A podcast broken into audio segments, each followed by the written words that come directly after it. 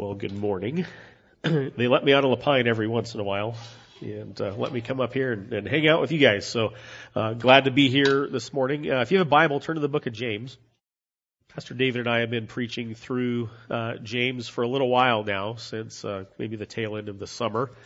And we finished it out last week in La Pine. And if you've been keeping up online, it's all there. If you haven't been keeping up and you want to, check it out. But we're going to look at the last two verses of James chapter 5 today. So James chapter 5, verses 19 and 20.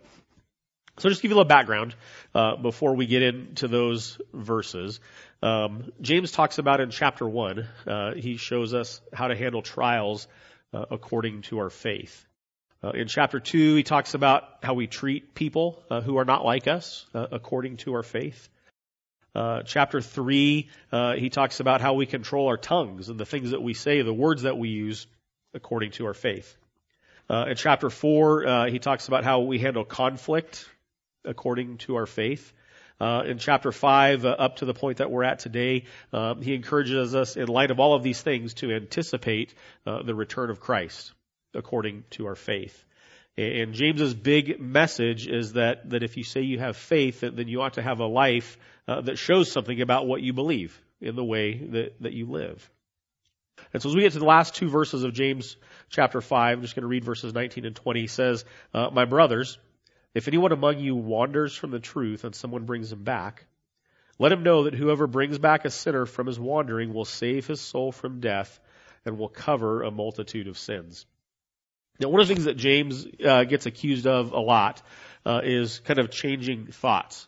Right? He talks about kind of one thing, and it seems like he very quickly shifts to another thing, and then shifts to another thing and another thing. But as you go through the book, you realize that when you're looking through the lens of the gospel, the lens of what Christ has done for us that we could and would never do for ourselves, that there's a thread that goes through the book of James, and that he really is reminding us, not necessarily as explicitly as maybe some of Paul's epistles, but very implicitly of the truth of the gospel in all of these things. And so as we consider the book and we get to where we're at today, he's talking about those who wander. And so he starts off, verse 19, saying, "My brothers." And that tells us that he's talking to the church. He's talking to you and me. He's talking to those who show up here and say, "This is my church." He says, "My brothers." He's addressing fellow Christians. Then he says, "If anyone among you." Now, sometimes we have to do a little bit of work to translate the original language, Greek and Aramaic and Hebrew, to figure out what he's saying. But this is not one of those times. When he says anyone, he literally means like anyone. Right? He's talking to the church, and he says, "If anyone among you," meaning anyone here in the church. So he's addressing everyone and saying that we better pay attention. If anyone among you wanders. What does he mean when he says wanders? You can kind of think of maybe a word that you've heard before as we talk about people who backslide, right? Maybe people who live a season of life where just their profession of faith doesn't line up with their manner of living, in a way that maybe we would question that person's profession of faith. But what I think James really is meaning here is not necessarily just a backsliding, what we would call a backsliding Christian, but really someone who is apostate. And that's a big word, but it just means that someone who has walked away from the faith. Who has said that this Christianity thing, it's not for me anymore. Jesus isn't for me anymore. The Bible's not for me anymore. And here's what's sobering about this. So again, he's talking to the church, brothers and sisters. If anyone among you wanders, what he's saying is that anyone among you could wander. And that should put a little bit of fear in us. Not a cowering kind of a fear, but that should be a sobering statement for us to know that any one of us could wander. Now, what is it that he's saying that we could wander from? That's important to know. My brothers, if anyone among you wanders from the truth. Not wanders from a truth. Not someone who wanders from their truth, but someone who wanders from the truth. He's telling us that there is a standard that we can wander from. There's a standard as Christians that we hold to, right? The Word of God, the Bible, we believe is inerrant, infallible, Holy Spirit-inspired truth. And James is warning the brothers and the sisters in the church not to wander from that truth. We live in a cultural moment right now where you might hear a lot of people talking about your truth and my truth. right? I have my truth. And if my truth is different than your truth, well, this is what's true for me. And if your truth is different than mine, well, that's what's true for you. And if you think about that kind of a statement, it's kind of a ridiculous statement, because in order for something to be true, right, there can't be more than one version of the truth, right? Because something's not true if there's more than one truth. And James is reminding us here that there is a truth, there is a standard by which we live our lives, there is a standard by which we hold one another accountable. I'll come back to that more in a moment. Don't let that statement scare you off about being held accountable. But there is a standard of truth. And James is telling us it's a big deal when somebody who professes Christ wanders from that standard of truth. It's a big deal. My brothers, if anyone wanders from the truth and someone brings him back. So what he's not saying is when someone who wanders from the truth, that when the pastors bring a person back. He's not saying when someone wanders from the truth, if somebody who's super spiritual brings them back, but when someone wanders from the truth and anyone brings that person back, there's an implication in this statement that we all kind of have this responsibility for one another, to watch out for one another's. Like if it's possible that I could wander, if it's possible that you could wander, if anyone could wander, then we all have a responsibility to one another to pay attention to that wandering and to engage in the bringing back of the wanderer. Does that make sense? Now, that might freak some of you out, but this really is a beautiful thing. The Apostle Paul writes in Galatians chapter 6, verses 1-2, he says, brothers and sisters, if anyone is caught in any transgression, you who are spiritual should restore him in a spirit of gentleness. Keep watch on yourself, lest you too be tempted. Bear one another's burdens, and so fulfill the law of Christ. And so Paul saying something similar to what James is saying. If anyone is caught in a transgression, so that could be any one of us. If anyone is caught in a transgression or caught in a sin, or if anyone wanders, you who are not super spiritual, but you who are spiritual, right? You who profess faith in Christ should. Not saying that maybe you could, but that you should restore that person in a spirit of gentleness. In other words, it's not incumbent upon us to go after the wanderer in offense that they wandered, right? We can do that. But that we should restore one another in a spirit of gentleness. And the reason that he tells us that is because he says, keep watch on yourself, because that could be you. You could be the wanderer. Right? You could be the wanderer, and so keep watch on yourself, or pay attention to yourself. And as you pay attention to yourself and as you pay attention to others, he says to bear one another's burdens. And in so doing, we fulfill the law of Christ. And this immediately gives us a picture of the good news of the gospel. Christ bore our burdens. He bore our sin. He did for us a thing that we couldn't do for ourselves, allowing us to have a right relationship with the Father because of what Christ has done. And so if Christ has done that for us, and if that's true, then the way that we ought to live with each other is a similar manner, that we ought to bear one another's burdens, that we ought to do for others, for someone else, what that person can't do for themselves. If I wander, the implication here is that I'm not capable of bringing myself back from wandering. And you are not capable, so we need somebody to do for us something that we can't do for ourselves. Does that make sense? He goes on in verse 20. So my brothers, if anyone among you wanders from the truth and someone brings him back, verse 20, let him know that whoever brings back a sinner from his wanderings will save his soul from death and will cover a multitude of sins. So here's this word, whoever. So anyone, someone, whoever. James is talking to all of us. He's not singling anybody out. He's not singling out the Bible study leaders or the home group leaders or the Sunday school teachers. He's talking to all of us. Someone, anyone, whoever. Whoever brings back, whoever engages, in other words, in the effort of spiritual search and rescue. We live in an area where search and rescue, like they do a lot around here, right? It's not uncommon for us to turn on KTVZ one night and you hear that search and rescue had to go rescue somebody at Smith Rock that fell when they were rock climbing, or they hiked up to the top and they twisted an ankle or something like that. Or on the mountain, you know, somebody was skiing down the mountain and they fell into a tree well or something, and search and rescue is activated to go do for that person what that person can't do for themselves, right? To get them down the mountain or down the hillside. This is the picture that James is giving us here, is that as a church, as a fellowship of believers, that we act as a sort of a spiritual search and rescue for each other when the time comes. What a comfort that is to know that if I wander, that somebody's going to come find me and bring me back from my wandering. That whoever brings back a sinner, right? We don't just bring back anybody, right? We're not called to go necessarily out into the world and be the moral police and point the finger at people who don't live the way that we think that they ought to live. This isn't what James is saying.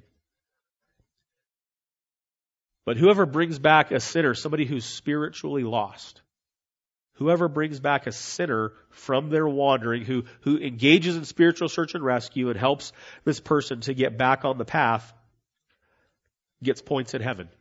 No, that's not what he's saying. He says, whoever brings back the sinner from their wandering saves their soul. Don't let it be lost on you how big of a deal this is. We don't engage in spiritual search and rescue I don't engage in it for my benefit. I don't engage in spiritual search and rescue so God will be happy with me. I don't engage in spiritual search and rescue so God will look down at me and say, well, you did all these great things, therefore I'm going to do some great things for you, right? We don't subscribe to that kind of a view of who God is. But whoever brings back a sinner from their wandering will save their soul from death. Now, what do you think of when you think about death? You probably think about heart stops beating, lungs stop expanding and contracting, organs fail, right? Body ceases to function. When the Bible talks about death, it talks about far more than just the body ceasing to function. When the Bible talks about being rescued from death, it's talking about being rescued from eternity, separated from our Creator. Right, this is far more than just stopping breathing or stopping pumping blood. That when we engage in spiritual search and rescue, we have the opportunity to play a part in saving the soul from death. Now, let's be clear that it's God who does the saving, not you and me. Right? We need to be really clear about that. But how is it that God saves? Right? God saves by using you and I to proclaim the message of the gospel throughout the world. He uses us. 2 Corinthians chapter 5 tells us that those who have experienced reconciliation to God, those who have come into right relationship with God, now have been given the ministry of reconciliation, meaning that if you have a right relationship with God, that you've now been given the role to go out into the world and help other people come into a right relationship with God. And 2 Corinthians 5 tells us that this is how God makes his appeal to the world. And that it is, in fact, God's plan. Not a good idea, although it is that. Not one plan of many, right? Not plan A, and then that doesn't work, we move to plan B. And it's the plan. The plan that God has is those who have been reconciled to him will take part in helping others become reconciled to God. And that's a beautiful thing. And when we do that, we participate in helping save souls from a spiritual death. There's no greater thing that one person can do for another than that.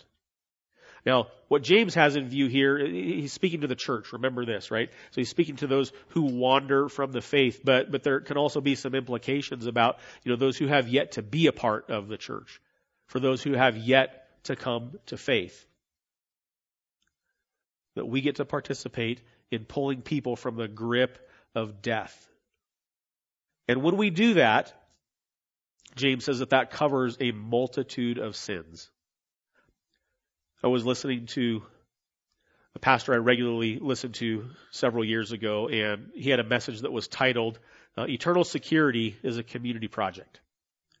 And what he meant by that is that there is a sense in which we have a responsibility for one another's faith. Romans chapter 12 talks about that we are members of one another. All throughout the New Testament, Paul uses this analogy with respect to the church as being as if it were a body, like a physical body, right? And you think of your own physical body, you have hands and you have feet and toes and fingers and all kinds of different body parts, ears, eyes, nose, mouth, you know, head, shoulders, knees and toes, all those things. You have all these body parts, and it would be ridiculous for one of the parts of your body to think that they could survive apart from the body, right? If your thumb decides one day, yeah, you know what?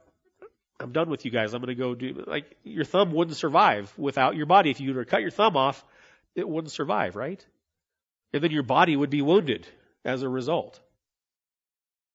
And when this pastor was talking about eternal security being a community project, he was meaning that we have a responsibility to one another as followers of Christ, but also followers of Christ who fellowship in a local church together. Part of what we sign up for is that I'm signing up to have responsibility for you, and you're signing up to have responsibility for me. We're signing up that if any of us are ever to wander, that we would engage in this act of spiritual search and rescue. This makes me think of a time when I was in high school. I grew up in Prineville, for those of you who know where Prineville is, and Crook County High School for years and years and years has been known for wrestling. And so I was a wrestler. I wasn't very good at it, but if you grow up in Crook County and you're a boy, you wrestle. It's what you do, right? And so there was one day after wrestling practice, I was in the locker room, and there was another guy on the team. His name was Buddy, perfect name for a bully. And Buddy, he was a big guy, and he was pretty proud about how big of a guy he was. And I wasn't a very big guy at all. And there was this day that he come up to me in the locker room, and he just shoved me out of the way into the lockers.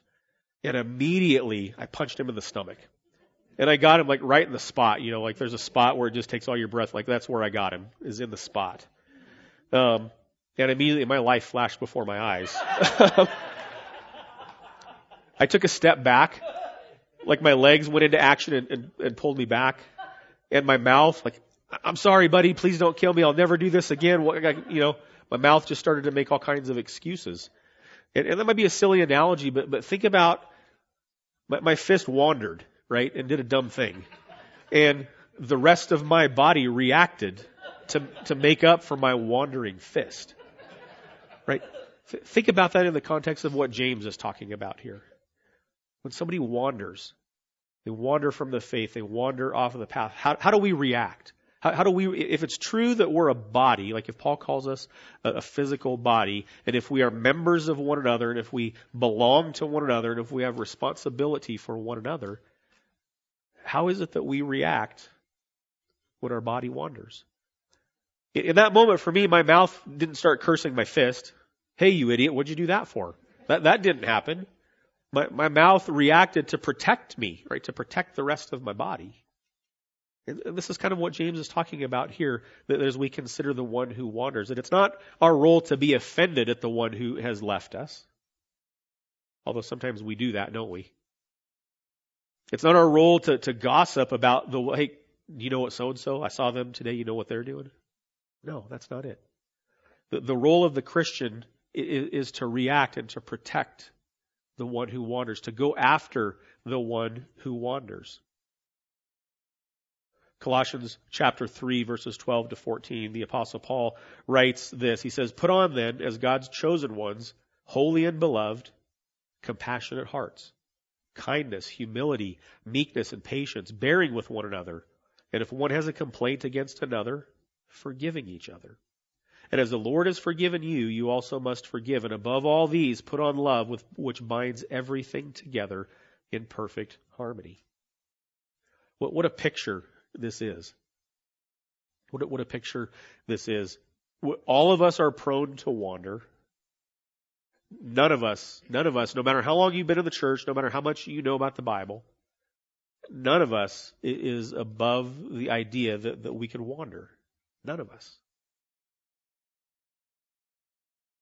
And so if that's true, then we all ought to look out for one another. We all ought to care for one another in such a way that we would help prevent one another from wandering, right? There might be days when, you know, I need somebody to point out a blind spot in my life and say, hey, brother, I noticed this and we need to talk about it, right? That's a kindness from God that I would have somebody in my life that would do that for me. It's a kindness from God that you would have somebody in your life that would do that for you. And as the Apostle Paul calls us to, that we would do so with compassionate hearts, with kindness, with humility, with meekness, with patience, that we would bear with one another, that we would forgive one another. Right? There are times that we offend one another, don't we? Most of the time it's probably not on purpose, but let's be real. Sometimes maybe it is, right? Sometimes we go the extra mile to offend at times. And the call of the Bible is that we would be patient with one another in those moments and that we would bear with one another, remembering that God has forgiven you, remembering that God has forgiven me. And as we remember our own forgiveness, the result of that is that we should be willing to issue forgiveness to those who offend us. I'm not saying that's easy, like that's a hard thing, right? It's a hard thing, it's not simple. It's a difficult thing. But if we believe the gospel to be true, if I believe that Christ has done for me what I could and would never do for myself, then one of the ways that shows that I believe that to be true is that I'll do for somebody else maybe what they can't and won't do for themselves. And that maybe I'll issue forgiveness because I remember that I've been forgiven of much. So there's some implications here as we consider this text. And so here's three that just off the top of my head come to mind. One implication is that someone can the fact that someone can wander from the truth, it implies that there's a standard, and that standard is not subjective. You and I don't get to decide what's true. Right? The Bible is true, the inerrant, infallible, inspired Word of God. And we don't get to decide in the Bible what we like and what we don't like, and what we believe and what we don't like. We take it all or we take none of it. So there's a standard of truth, and that standard is not subjective. And so that means that it's also not negotiable. Right? We don't negotiate the truth with God. The second implication, the fact that we would know if somebody wanders, that James is calling the church to pay attention to this, that implies a faith and a practice that does more than attend a weekly service. Right? Many of us are just super faithful Sunday attenders, but what James has in view here would seem to be more than faithful Sunday attendance. As good as that is, that he's implying more, that we rub shoulders together, that we live life together, so that when somebody who was part of us is not part of us anymore, that we would know. And I know this has been a weird year with distancing and even a period of time where we weren't meeting together physically. And even now, there's people that are staying away, some for very legitimate reasons, right? And so it's hard to know right now maybe who has wandered, but are we paying attention to it? Are we paying attention to it? The third implication, the fact that we're tasked with pursuing those who wander, it implies a corporate nature to our faith as opposed to an individual nature of our faith. Right? We hear people say often, it's this Christian thing, it's just about me and Jesus. It's not about you and Jesus. Not solely. Right? If that's you, like you're missing something here. There's a corporate nature to our faith and a reason that churches, local churches, exist in the world. There's a reason that we don't just have one church for all of Central Oregon. Right? There's a reason that we have these little churches everywhere. Because there's a corporate nature to our faith as opposed to an individual one. That means that by God's design that we need each other. And again, if it's possible that I can wander, if it's possible that you can wander, that means that we need each other to help keep us in the fold, right? So these are some implications that James is getting at here. As we consider the truth of the gospel in this, think about this. 1 Corinthians chapter 6, verses 9 to 11. The Apostle Paul says, "Do you not know that the unrighteous will not inherit the kingdom of God? Do not be deceived that neither the sexually immoral, nor the idolaters, nor the adulterers, nor men who practice homosexuality, nor thieves, nor the greedy, nor the drunkards, nor the revilers, nor swindlers will inherit the kingdom of God." And if we stop right there, we probably all would raise a fist and say, yes, right? Keep those people away, we might say. But the Apostle Paul doesn't stop there. He pulls the rug out from under us. Just gets everybody stirred up. Then he says, "And such were some of you, So those people that you might think, yeah, we don't want people like that in our church. We don't want people who are immoral. We don't want drunkards or idolaters or adulterers. We don't want these people in our church. The Apostle Paul says, that was you. And I don't think he's saying that, like, this isn't a comprehensive list, I don't think. Right? So don't take it that way. He's making the point that as you're sitting here saying, we don't want sinners in our church, he's saying, you know what? You were a sinner before you came to this church. Maybe even for a time when you were here, you were lost in your sin. Such were some of you.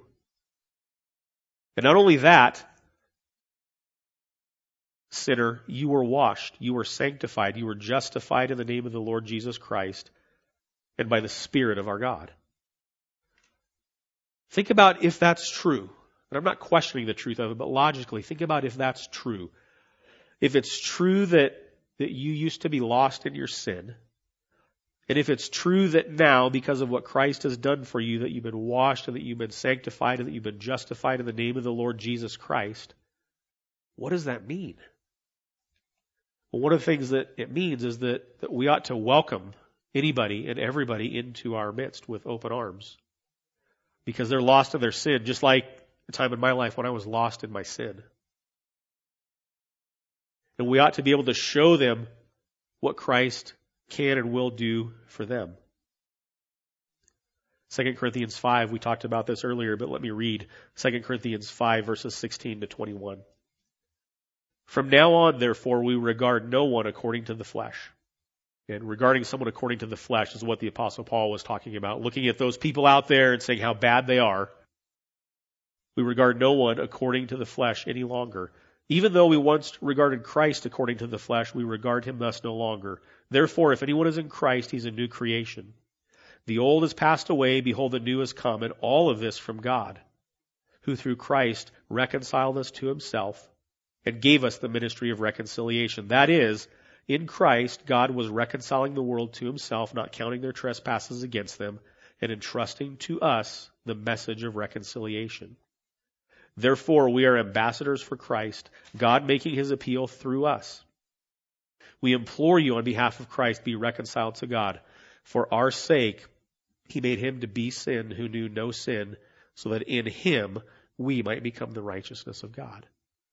And so while James is talking to the church here and about those who wander from the church, there are some definite implications about, as I said before, those who have yet to be a part of the church. And so our whole lives as Christians here on the earth is about the act of spiritual search and rescue. Searching for those who have wandered from us and rescuing those who have yet to be a part of us. And this is our role as Christians. There's a reason when you come to faith that you don't just get automatically beamed up to heaven. There's a reason. This is the reason right here. Because we have a world full of lost people. And we have a church full of people that can be prone to wander. And so we've been given the responsibility by God himself to care for one another in this way. And it's a beautiful thing. You might be sitting here thinking, I don't want people up in my business. Right? We live in a pretty individualistic society. And it's easy to say that. The reality is I don't want people up in my business. I don't. But I recognize because of this and other places in Scripture that I need it. And that we're designed to live this way, right? When we don't live this way, we're not living according to the way that God has designed us. We're that thumb that is detached from the body trying to survive out here when it's impossible to survive when we're detached. And maybe this is a little bit of preaching to the choir because you guys are here this morning, but understand that what James is talking about is more than just a Sunday church, right? We have a function to the church, and our function is that we meet every week. Our function is that we have things that happen throughout the week, and we have a calendar where all these things are written down, right? That's part of the function of the church, but there's also a life to the church that goes far beyond the function of the church. And it's easy, I think, for many of us to be involved in the function of the church, yet be somewhat disconnected from the life of the church. My encouragement to you this morning is to connect to the life of the church, like Paul shared this morning, of wanting to just be more connected, right? You guys see the need for that, to be connected and to be involved in more than the function, to be involved in the life of the church. And understand, Christian, that you need the life of the church. It's not just a nice idea or an ancillary thing to your life. You need it, and you were designed for it, And it may one day be the thing that pulls you back from your wandering. And it may one day be the thing that you get to engage in pulling somebody else back from their wandering. And that's a beautiful thing that God has given us and designed us for. So I would encourage you to consider this morning this idea of spiritual search and rescue. How we can care for one another with meekness and with humbleness and with gentleness and with caring and with love. Not out of our offense, right? That's not caring for somebody at all. That you would consider your need for it. That you would consider your need to engage in it, and that we would all ask ourselves, how is it that we can be better connected to the life of the church and better engaged in the life of the church? With that, we get to celebrate communion this morning, and this is very fitting. And communion is always fitting because we always preach the gospel, and communion is a beautiful picture of the truth of the gospel, and so it always is fitting. But I think for today, as we're considering our wandering, and how Christ has rescued us, that he who knew no sin became sin so that you and I could become the righteousness of God. That he came after us. The Bible tells us that no one seeks God, that we all run hard the other way, yet he comes after us and he has pursued us. And so we get to celebrate even a larger truth than what we talked about today. That we get to consider the one who has rescued us, the one who came after us in our wanderings, the one who did for us the thing that we couldn't do and wouldn't do for ourselves. We get to celebrate this morning as we take communion, the picture that it shows us of the broken body of Christ and the shed blood of Christ and what that means to us. Christ came after us to the point where he gave his life so that we could be rescued. I don't know that we would go that far, would we, in our pursuing of people that wander, that we would do it to the point where we might give our life. But Christ gave his life so that we could be rescued from our wandering, so that we could enter into right relationship with God by trusting in him and believing in him. And that's a beautiful truth, and it's a beautiful picture. And so as we celebrate communion today, let's not let the truth of the gospel be lost on us. And maybe some of you are here today because somebody came and rescued you, participated in spiritual search and rescue. Don't let the larger truth be lost on you of what Christ has done for you that you could and would never do for yourself. Let me pray for us, and then we'll have communion. Father, we're thankful to be here this morning. We're thankful that you love us and that you care for us. We're thankful that when we were in rebellion against you, running hard and fast the other way, that you stopped at nothing to come in pursuit of us. We're thankful, God, that in our sin, that you're not offended by our sin, but that you love us in it. God, we're thankful that you love us not because of any merit on our part, but really in spite of us, that you love us anyway and that you care for us. And we're thankful that you have made a way for us to have right relationship with the Father through the ultimate act of spiritual search and rescue. And so I would pray for us today that we would consider those truths and that we would consider our part in caring for one another. We'd consider our part in pursuing those who wander, and that we would be kept humble by the fact that it could be us that wanders, and that we have people around us that would come and pursue us. So God, help us understand this today. Help us as we celebrate communion to be reminded of the truth of who you are and what you've done for us. And we ask it in Christ's name. Amen.